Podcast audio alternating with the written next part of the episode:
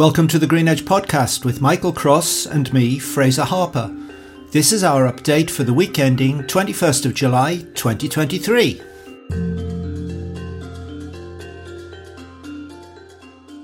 In this week's Green Edge post, we're returning to the theme of competences for sustainability. But this time, we're not focusing on what we might call the functional skills frameworks, in other words, the ones like ONET, ESCO, and quite a few others that link to occupations, but instead we're dipping into the human frameworks, the ones that describe the shared values, beliefs, norms, and mindsets that we could argue everyone on this planet needs if we're going to shape a sustainable future. In particular, this week we're looking at the European Sustainable Competences Framework, GreenComp.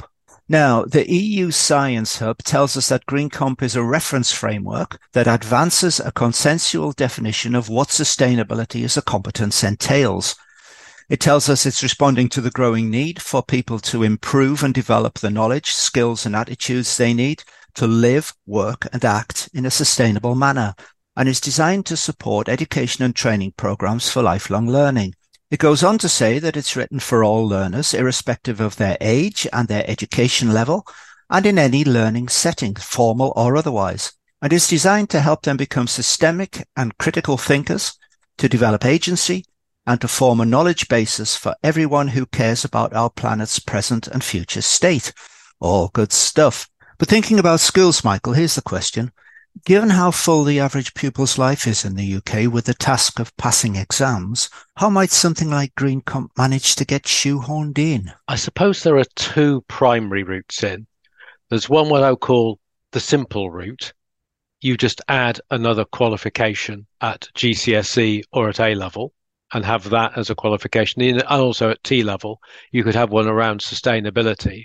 But I think where greater mileage is to be done is for people to look at the GreenComp list and cross match that with the competences developed through years seven to years 11 with the curriculum maps.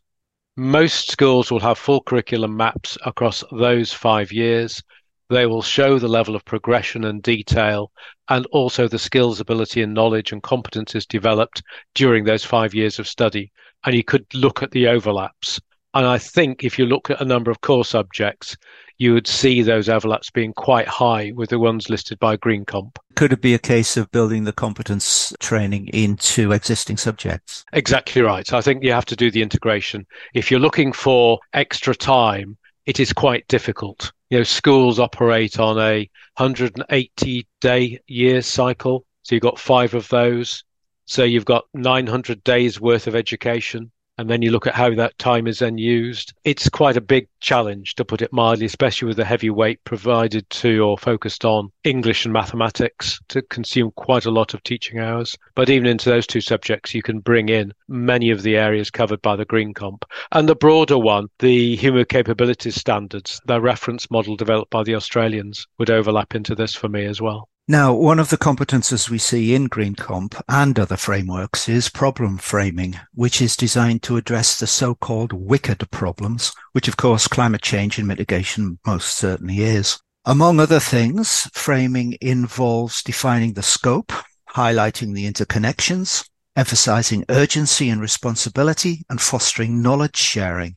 And I guess, Michael, thinking about IFATE's task in integrating sustainability competences into its something like 680 currently approved standards, this must feel a little wicked right now and might need a bit of framing. It's a big task. They have already started the process by adding and identifying green particular competence and capabilities within their existing standards framework, but they could go further because I think many of the competencies listed by GreenComp can be brought across through practical application and therefore looking at placements and projects that people can do to actually develop these competencies in a sustainable environment and context or achieving sustainable outcomes.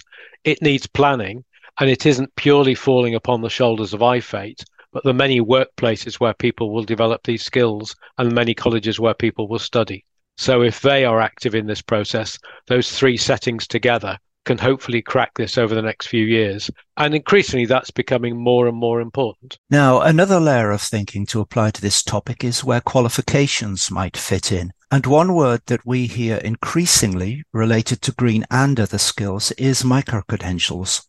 Micro-credentials, sometimes called digital badges or even nano degrees, are short and focused certification programs that offer specific skills and knowledge in particular subject areas. They've gained popularity in recent years due to their flexibility and relevance to the job market. However, like any educational approach, they come with pros and cons. On the plus side, they're short duration, so they're good for upskilling or reskilling. They're focused on specific skills. They're flexible and, for the most part, online. They recognize achievement, often by awarding digital badges to go into your digital skills wallet, and they promote a culture of continuous learning. But we also hear criticism of them that includes limited depth, variable quality, and even, dare we say, a chance of cowboys coming into the market, along with limited recognition, potential for leaving gaps, and if people are doing lots of them, accumulating costs. Michael, what is your sage opinion on this matter? I think micro credentials have a vital role, but I think we need to understand that micro credentials already exist within large credentials. They just happen to be grouped together and done over consolidated periods of time most people's education and training is lumped and therefore they do 85 90% of their education and training in one huge package it's called an apprenticeship or a degree or something like that and then lots of else is spread out made up within those large qualifications or whole occupation qualifications are lots of micro credentials that are accumulated at different levels and in a certain sequence I think for me, it's understanding the micro credential sequence and the level of what you're doing and the appropriateness of its delivery. You mentioned online. Yes, a lot of knowledge can be gained online, a lot of understanding can be gained online, and a certain level of conceptual thinking and cognitive ability can be developed online. But there are lots of practical things that are quite difficult to do online. And therefore, you think you need to have the balance there. But I think we need to crack this and our reservations around it quite quickly because we need a highly productive way to speed up the process of people acquiring skills that don't limit what they can do future in life. So they're not rate limiting factors for their own careers.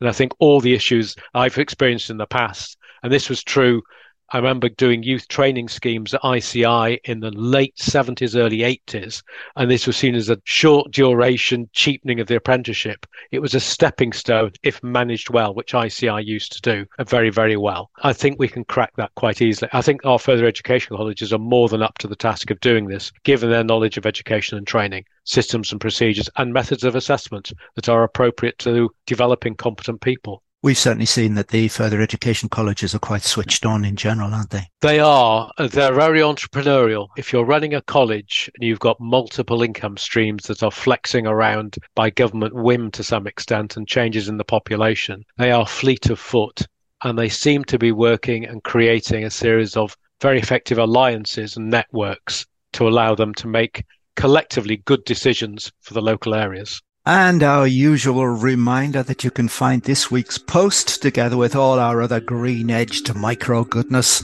on greenedge.substack.com. And you can also find this podcast on all the major streaming platforms, including Apple, Google, and Amazon, but not Spotify yet. We're working on that.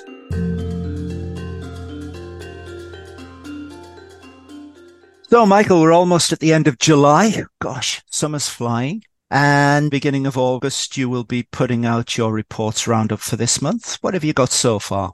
Well, across our 16 pages or so of listings, two I'll pick out. One by the Parliamentary Office of Science and Technology.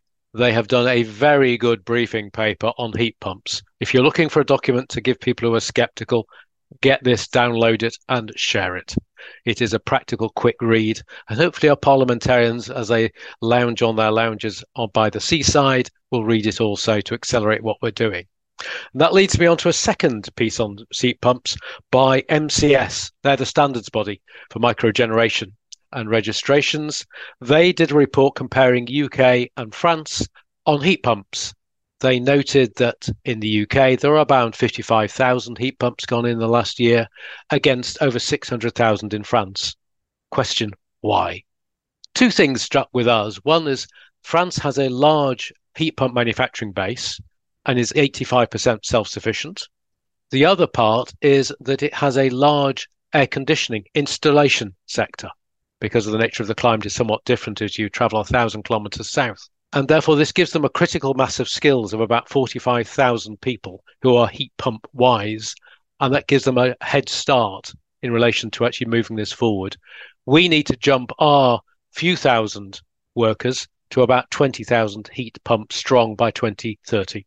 Looks more than possible, given that there are 133,000 people registered as gas boiler installers. Solvable problem, but it's interesting to see some of the differences across Europe, and I thought this report highlighted them very effectively. Ah, those Frenchmen and their technician en climatisation. Thank you for listening to this Green Edge podcast. This podcast series accompanies the Green Edge newsletter, to which you can subscribe at greenedge.substack.com. The Green Edge is produced by Blue Mirror Insights.